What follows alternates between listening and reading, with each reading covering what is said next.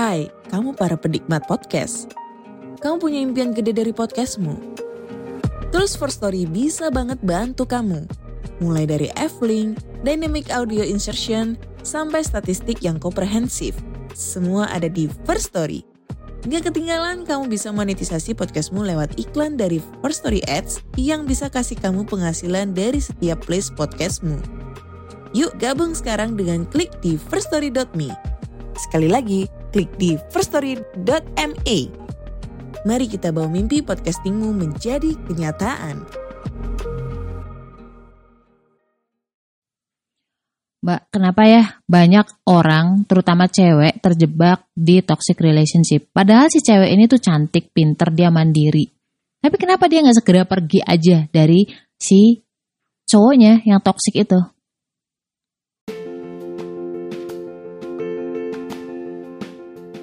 Assalamualaikum warahmatullahi wabarakatuh. Kenalin aku Ria Marliana, teman healing kamu di podcast Self Healing yang akan ngobrol tentang banyak hal berdamai dengan luka melalui psikologi Islam, Quran dan juga hadis. Dan kadang aku spill juga tentang karakter manusia berdasarkan golongan darah. Semoga bisa membantu kamu lebih relief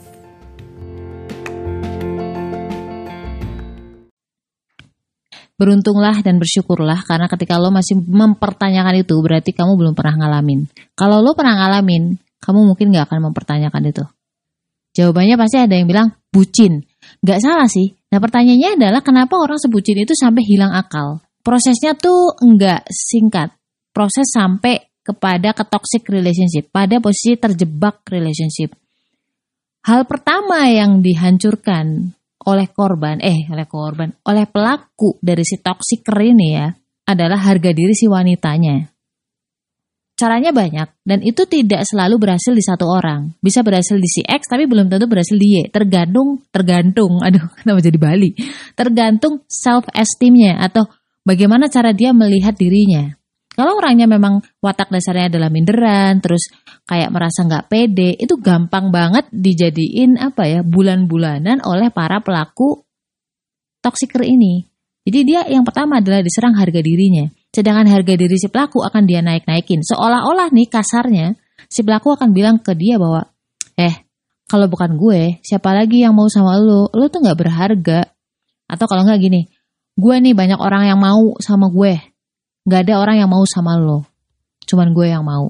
Kalau lo pernah nonton serial berjudul Yang Hilang Dalam Cinta. Nah, si Reza Rahardian lah itu contoh contoh orang yang bisa menghabiskan harga diri seseorang. Implisit banget cara tidak menghargainya. Nggak yang, eh kamu tuh jelek, enggak, enggak, enggak kayak gitu. Itu cara kuno. Nggak ada yang mau sama lo kecuali gue. Kata misalkan kayak, aku dulu tuh banyak banget loh orang yang mau sama gue gitu kan. Mengangkat dirinya sendiri. Nah sampai pada titik si cewek ini merasa bahwa dia beruntung banget mendapatkan emas atau berlian atau suaminya atau cowoknya. Matanya ketutup karena saking bucinnya. Di, tapi di saat yang lain dia akan bisa membuat si cewek ini berasa kayak raja. Sikapnya bukain pintu masakin. Ya hal-hal yang lu bagai princess banget lah. Lu dibikin bingung dulu tuh di saat itu. Sebenarnya gue tuh apa? Sebenarnya gue tuh siapa buat lo? Kayak gitu gitu. Lambat laun lu akan merasa bahwa lu gak akan bisa hidup tanpa si suami atau si laki-laki. Lu akan merasa hilang kalau si suami cuek, kalau si suami udah gak mau ngeladenin kamu lagi. Dan akhirnya si si cewek ini merasa bahwa dia tuh gak seberharga itu. Dia merasa bahwa orang lain gak akan ada yang bisa berlaku sweet seperti suaminya. Walaupun ketika dijahatin gitu ya, dijahatin dia merasa ketika nanti dia pergi dari situ pun dia merasa tidak pantas untuk mendapatkan kebahagiaan. Dia merasa bahwa orang lain juga akan berlaku hal yang sama, orang lain juga akan sejahat itu, sejahat suaminya. Itu itu kondisi paling gak enak gitu. Mau orang lain ngomong apa itu cuma masuk ke akal, tapi nggak sampai ke hatinya, apalagi sampai ke jiwanya. Itu tuh suami lo, itu tuh udah nggak menghargain kamu. Kenapa lu masih bisa bertahan gitu kan? Nanti dia akan membela. Enggak, dia itu melakukannya itu sebenarnya tuh dia sayang sama aku. Dia tuh lagi marah aja. Jadi ada pembelaan-pembelaan tersendiri. Yang pada intinya tuh sebenarnya dia nggak bisa lepas dari si suami. Jadi ketika dia pergi dari si suami, nggak ada orang yang mau menerima dia. Nggak ada orang yang bisa berlaku baik terhadap dia. Karena apa? Karena dia tidak berharga. Itu kejahatan psikologis sih menurutku.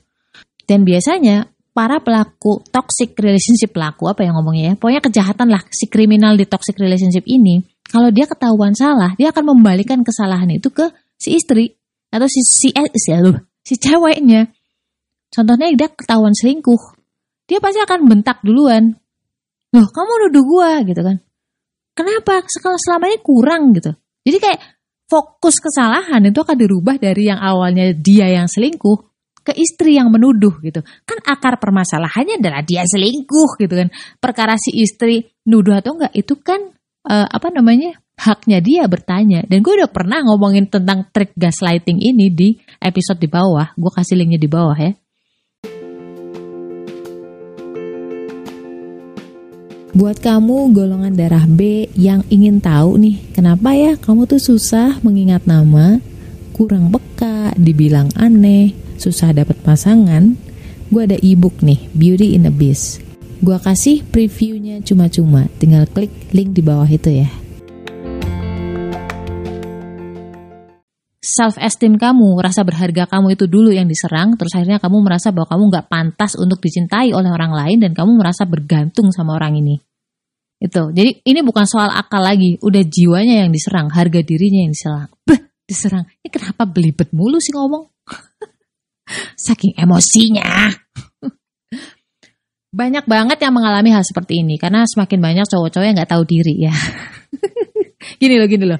Lu percaya atau nggak percaya, tapi yang namanya emansipasi wanita itu berbanding lurus dengan emansipasi pria. Cewek harus bisa kerja di luar rumah.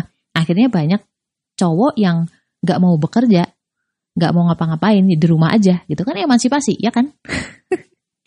Oke, terus gimana kak? Kalau misalkan udah terlanjur terjebak di toxic relationship, uh, relationship.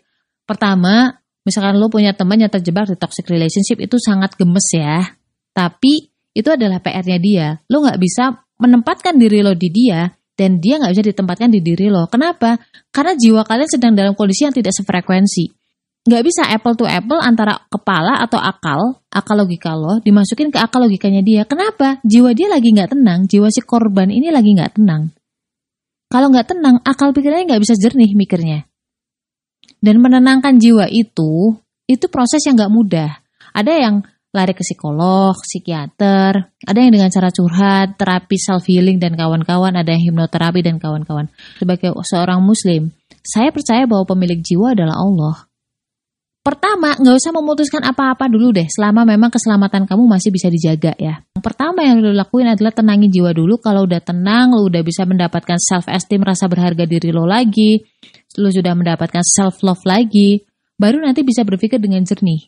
Bagaimana caranya? Deketin Allah udah. Semua lo lakuin deketin Allah, istiqoroh terus sampai lo tenang. Jangan fokus ke suami lo mau ngapain terserah gitu kalau misalkan lagi panic, panic attack atau anxiety, gelisah, worry apa pun yang membuat hati lo tuh uh, jantung lo deg-degan, naik turun naik turun, segera ambil air wudhu, sholat. Sering-seringlah puasa. Insya Allah dari situ Allah akan menolong lo dengan cara membuat jiwa kamu tenang dan ketika jiwa kamu tenang itu kamu lebih bisa mendapatkan rasa berharga lo gitu. Lah kalau aku lebih Stay love and assalamualaikum warahmatullahi wabarakatuh.